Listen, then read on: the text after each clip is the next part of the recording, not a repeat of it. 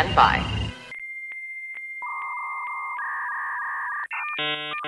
Hello, this is Penn Jillette. The possibility exists that if I were to actually listen to the lackadaisical Librocubicularist podcast featuring host Jordan Maywood, I would potentially enjoy it. A ringing endorsement. Potentially enjoy this episode, which will start after the other half of my magical comedy duo Teller gives us a countdown. Take it away, Teller. Hello! Welcome to the Libro Cube. Uh, my name is Jordan Maywood, and I am the lackadaisical Libro Cubiculist, which is apt because today is Book Wednesday. And if you are unfamiliar, and this is actually kind of strange that I almost virtually never, maybe in almost 300 episodes, maybe three times, have said that Libro Cubiculist is someone who reads in bed. So I'm uh, about a one per 100 episode average of mentioning actually what Libro Cubiculist is. Ha! just realized that. Have just this moment. It has struck me like the proverbial ton of bricks. Hmm. Something I say at the top of every show is a spoiler warning. I say spoiler warning for the reason that I am warning of spoilers. Ha ha! Please take heed of this warning as it will most likely be your one and only. So, you know, I'm covered. Another thing I like to say is that if you like what you hear, the only payment I ask is a million dollars.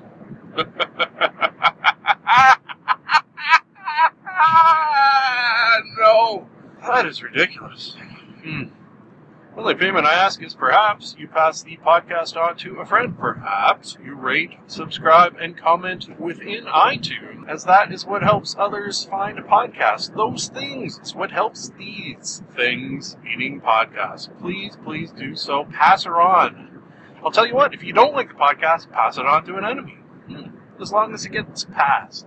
And much like the Dutchie, huh, you can pass it on the left hand side. All of that said will, of course, take us into our last piece of podcast related news, which is the Tiffany Zombie Pendant. Once again, today's sponsor is the Tiffany Zombie Pendant. Thank you to that for sponsoring this Book Wednesday episode, in which a very, very rare, if ever, occurrence where I have brought back two books.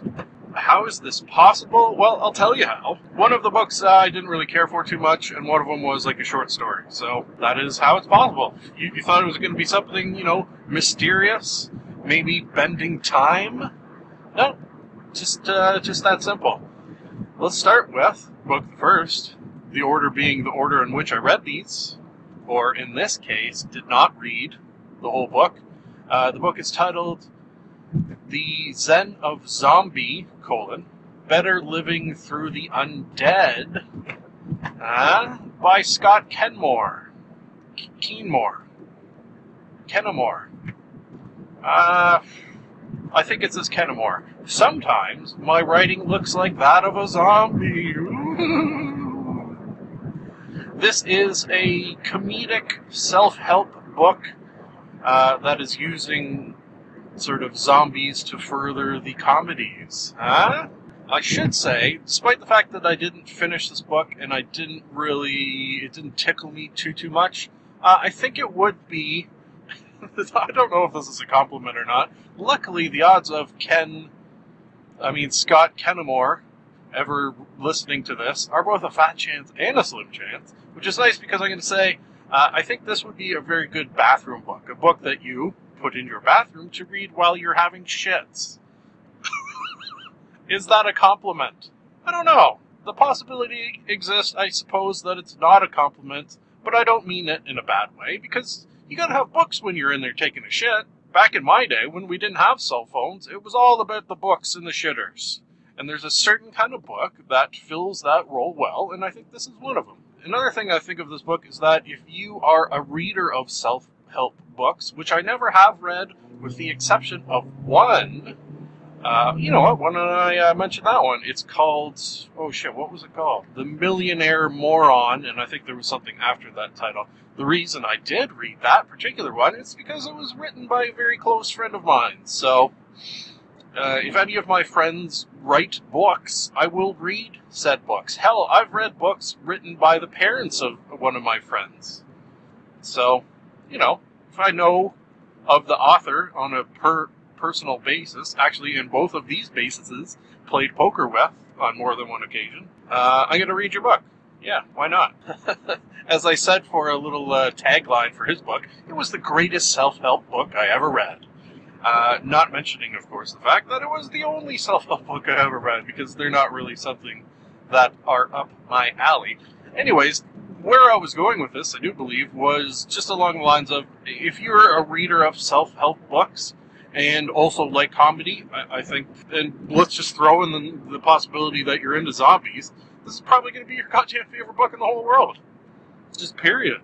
The humor, though, that's where it kind of loses me a little bit. It's sort of, and again, this is coming from someone who only read maybe a hundred and change pages of this. I didn't read the whole thing.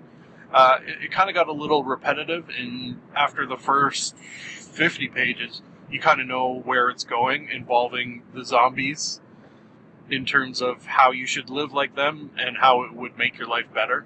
That sort of idea, which is an interesting idea, just period. Don't even need a book. I think, kind of on that note of knowing what the book's about after reading not the whole thing and not needing to continue further because laughs were the same uh, 50 pages in as they were 100 pages in as they were probably 150 pages in of this 300 page book.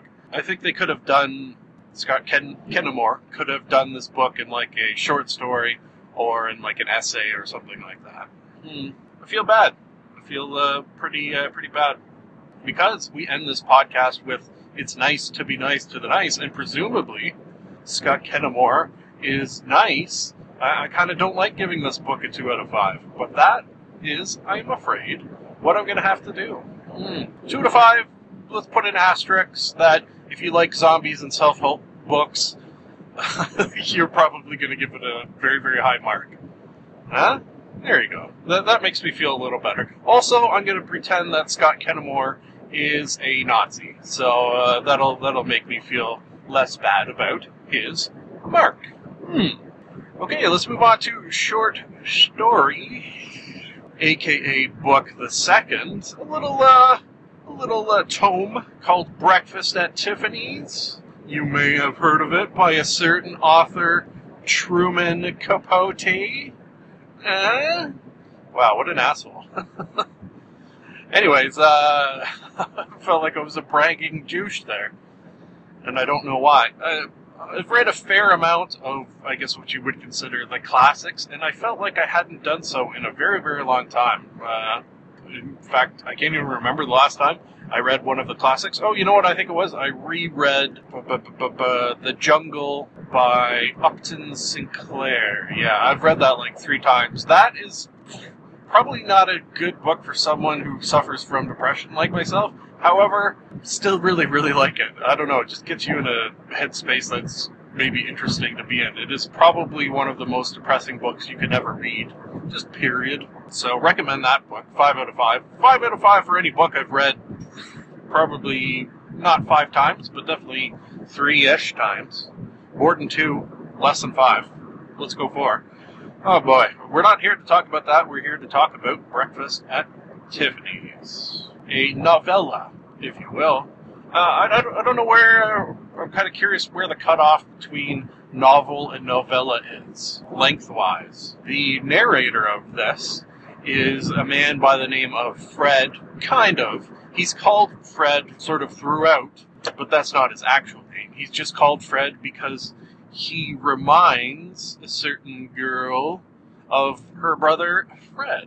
Hmm. His neighbor girl, although not a girl next door type. oh boy. Neighbor girl, but not a girl next door type. I like that. Her name is Holly Golightly, and she's sort of, I guess you would say, other than maybe the narrator who is telling the story, the main character of this novella. This novella, which I like saying, novella, novella, takes place in Manhattan in the 1940 ish area. And uh, Holly Golightly, she's quite a character. Uh, I kind of didn't know what I was going to think of this book, to be honest. I, I didn't really know anything about it going in. I know they've turned it into a movie, and I kind of think the movie is uh, like a kind of a girly movie. So, you know, I, I had that kind of in the back of my head that am I reading this book and it's based on that a movie that is known to be a very, very girly kind of movie. Uh, am I going to like this at all? But uh, I did. Yeah, I definitely did. How about on that note, give my rating of, uh, I'd go, you know what, I think I'd go a solid 4 to 5. Yeah, I, I definitely enjoyed this. It was a page turner. And it, it, it is the Holly Golightly that kept me coming back for more because she's a, a very, very interesting character. And uh, it's kind of funny because a lot of the book of, revolves around the fact that the sort of male characters who interact with Holly Golightly sort of become infatuated with her and with her personality and some of the little quirks that she has throughout this book. So when you, a male character like myself, read this and then find yourself being interested by this same girl, uh, very, very kind of cool dichotomy to throw a $10 word at you. Is probably that that kind of pulls you in more than uh, it would otherwise if she was just a kind of a, a not interesting girl. Mm. She's uh, 18, 19 years old when this starts because this kind of is over the course of a undetermined amount of time. Years? Months? Not sure exactly. She's from, I want to say the Ozarks because that's kind of the impression I get. Kind of a farm girl, kind of a little backwoods, bumpkiny, hick like, and then ends up in Hollywood. Da, da, da, da, da, da, Hollywood where she becomes, I guess, an actress. I was going to say aspiring actress, but not really.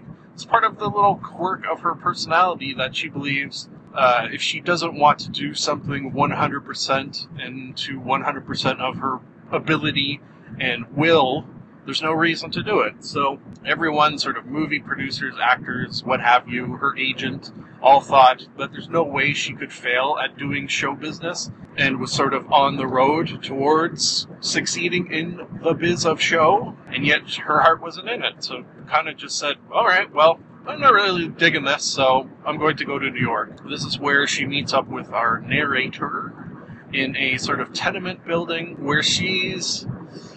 Uh, it's never said outright, and I kind of am not 100% sure how accurate it is, but almost kind of, sort of, kind of, sort of prostitution y.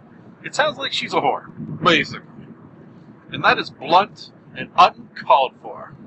But uh, that's kind of the idea you get, is that that's what she's doing. Maybe not 100%, but she's hanging out with older men who are giving her money, and there are the odd hints of sex involved as well. So, you know, how else would you describe that? Oh, you know what? Uh, this is sort of perfect. I don't remember actually if this was in the book itself or just in the foreword or, or preface or something like that.